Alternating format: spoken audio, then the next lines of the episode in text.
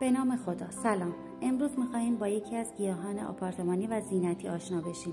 سانسوریا. سانسوریا یکی از گیاهان بومی آفریقا ماداگاسکار و جنوب آسیاست.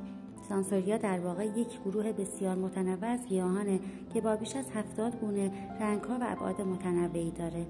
این گیاه سرسخت برخلاف بسیاری از گیاهان آپارتمانی عمر طولانی داره که اصطلاحا با آن نامیرا هم میگن.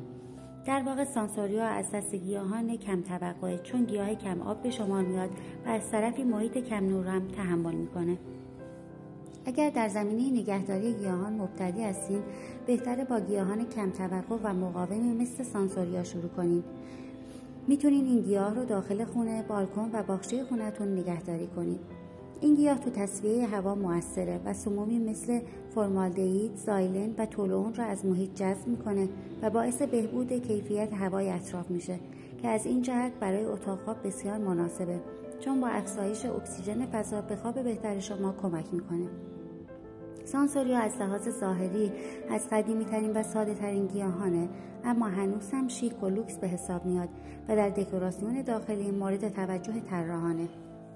سانسوریای آمریکن، لاله‌ای، مهتابی، پاکودا و شمشیری همگی نگهداری مشابهی دارند.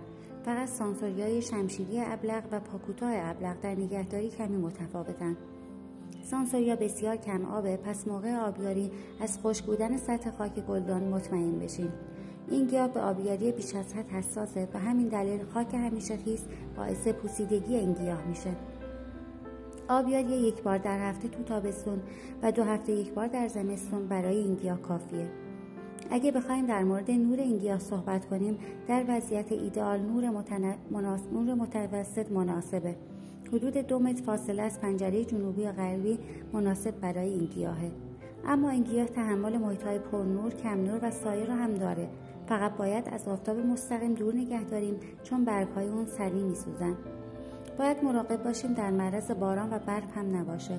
خاک مناسب برای این گیاه خاک سنگینه یعنی مخلوطی از شن، ماسه، رس و مواد عالی. برای کوددهی هم بهتر از کود گیاهان زینتی استفاده بشه. هر دو هفته یک بار برای تغذیه سانسوریا کافیه. با نگهداری در شرایط خوب شاهد گلدهی این گیاه هم خواهیم بود که برخلاف ظاهرش عطر بسیار خوبی داره. امیدوارم با این اطلاعات نگهداری از سانسوریا رو یاد گرفته باشید. نگهداری از سانسوریا کار سختی نیست. پس با نگهداری از این گیاه زیبا در منزلتون از دیدن لذت ببرید.